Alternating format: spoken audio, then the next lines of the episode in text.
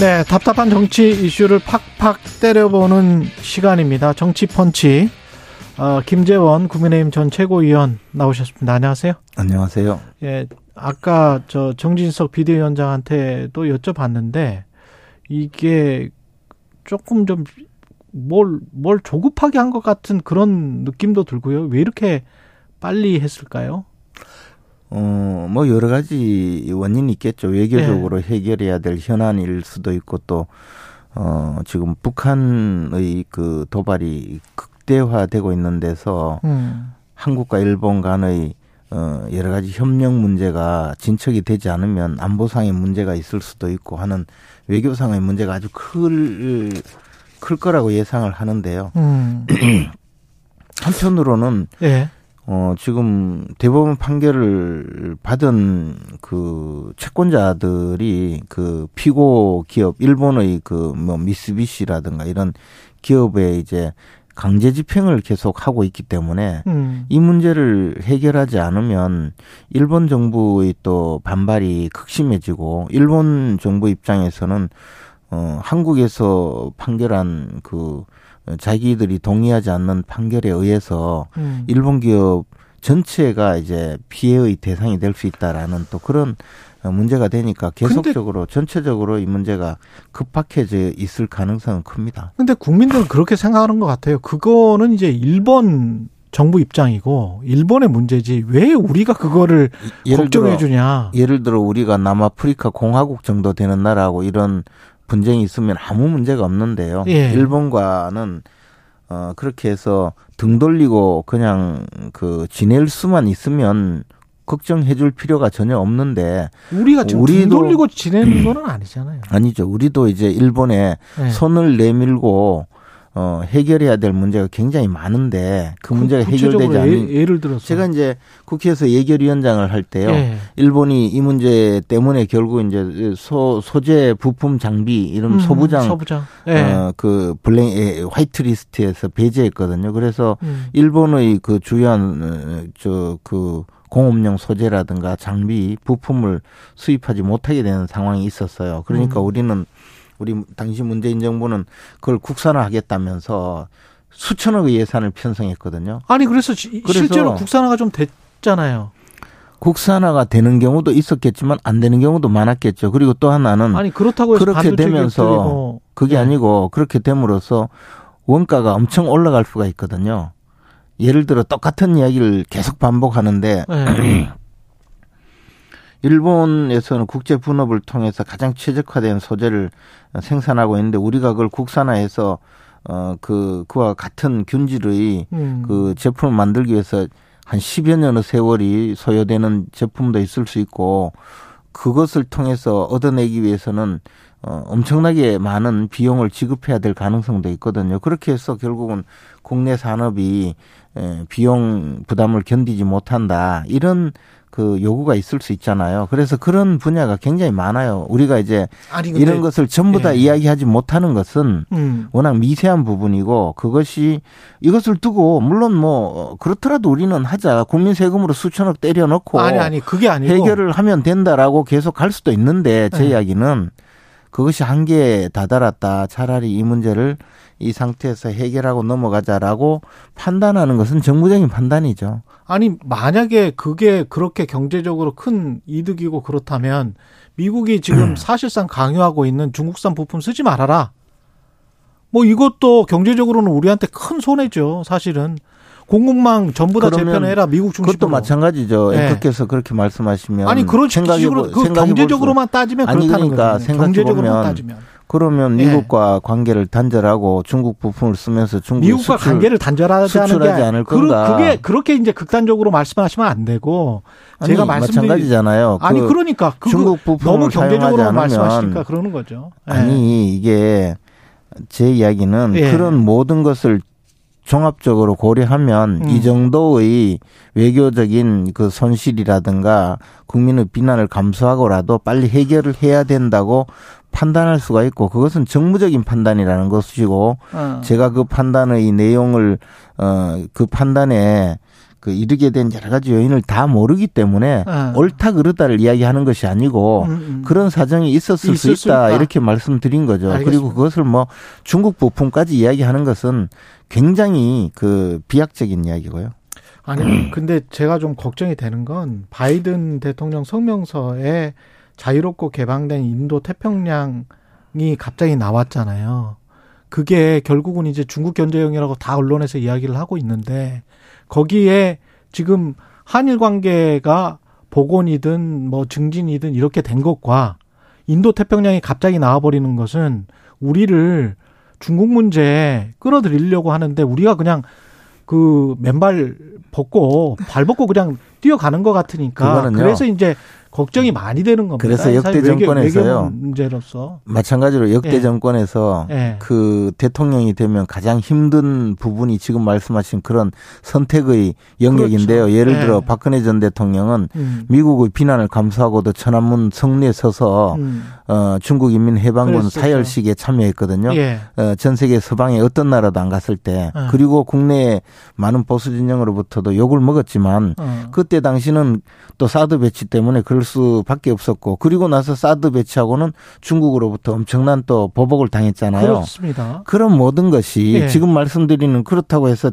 대, 통령이 예. 사실은 이런 문제가 있습니다라고 일일이 다 해명을 했다가는 국내 구, 외교 국내 된다? 외교 문제뿐만 아니라 국민들도 또 어, 나눠서 이것이 저 진행될 수 없는 정도의 어, 막강한 문제가 생기기 때문에 이런 부분에 대해서 음. 대통령이 어, 뭐저 아주 아주 미화해서 말씀드리면 네. 고뇌찬 결단을 할 수밖에 없는 거죠. 고뇌찬 결단이 좋은 선택.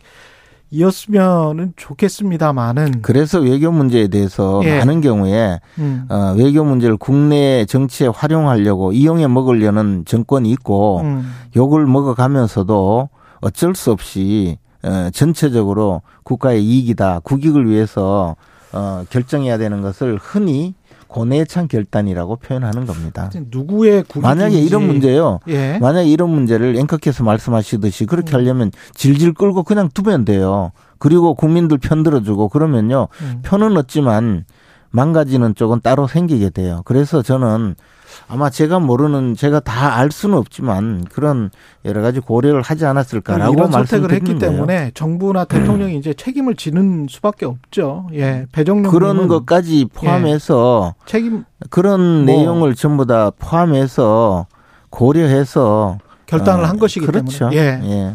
책임을 지는 수밖에 없을 것 같습니다. 배정룡님, 경제 논리보다 우선이 우리 국민, 특히 피해자분들과 그 가족 아닌가요? 이런 역사 문제 말씀을 그래서 하셨는데. 이제 이런 예. 문제에 대해서 저희 그 어, 돌아가신 할아버지도 사할린 섬에서 그 탄광에서 징용공으로 그 일하고 돌아와서 진폐증으로 돌아가셨어요. 제 음. 어린 시절의 기억은 할아버지가 밤새 콜록콜록 기침하다가 자지러지는 그 모습만 봤거든요. 예. 어, 이 문제는 단순히 한두 명은 문제가 아니에요. 그래서 어, 그런 고통을 받은 가족들이 에, 저, 있는 상황에서 지금 이 문제를 해결하려고 하는 것이지, 뭐, 너희들은 입 다물어라. 그렇게 하는 게 아니라는 거죠. 그리고 자꾸 이 문제를 방금 말씀하신 대로 피해자 이야기를 하는데요. 음. 피해자가 재판을 받아놓고 5년째 집행을 못해요. 그 중에는요, 또 내가 이 재판을 받아서 승소 판결했는데 이, 이 돈을 받았으면 좋겠다라고 생각하는 분들도 있을 수 있어요. 그분들에게는 오히려 또 도움이 될 수도 있어요. 그러니까 피해자 이야기만 무조건 해가면서 마치 일본 전범 기업에서 그 돈을 받아내야 되겠다는 것이 피해자를 위한 것이라고 지뢰 또 논리를 구성해서 이야기하는 것도 아, 그것만으로도 옳은 이야기는 아니라는 거죠. 거기에도 사정이 또 따로 있어요. 않고 사실은 그러면 정부가 피해자의 음. 동의를 다 받았다.